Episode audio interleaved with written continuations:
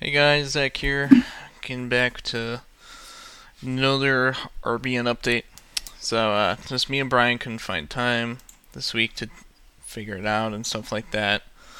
So we're gonna skip another week, fortunately. I know that, but it wasn't really the best race, to be honest. We both kind of thought it was low, um, not a lot of passing and stuff on the flat oval. Uh, Kyle Busch kind of was the best car all day, and stuff like that.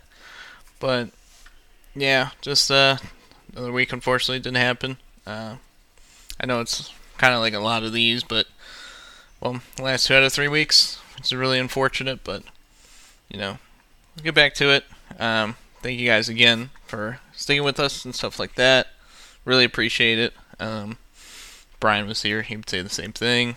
Um, but, yeah, we're just uh, going to go past another week, uh, last week of Fox, so that's good. Maybe we'll get some decent broadcasts.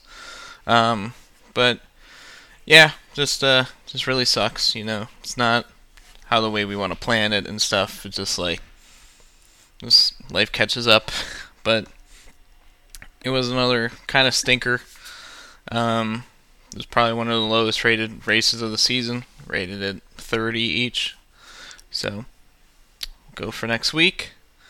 Um, then we'll say who we picked and stuff like that in the episode and go from there. So, thank you guys for listening. Um, be back uh, with another episode next week.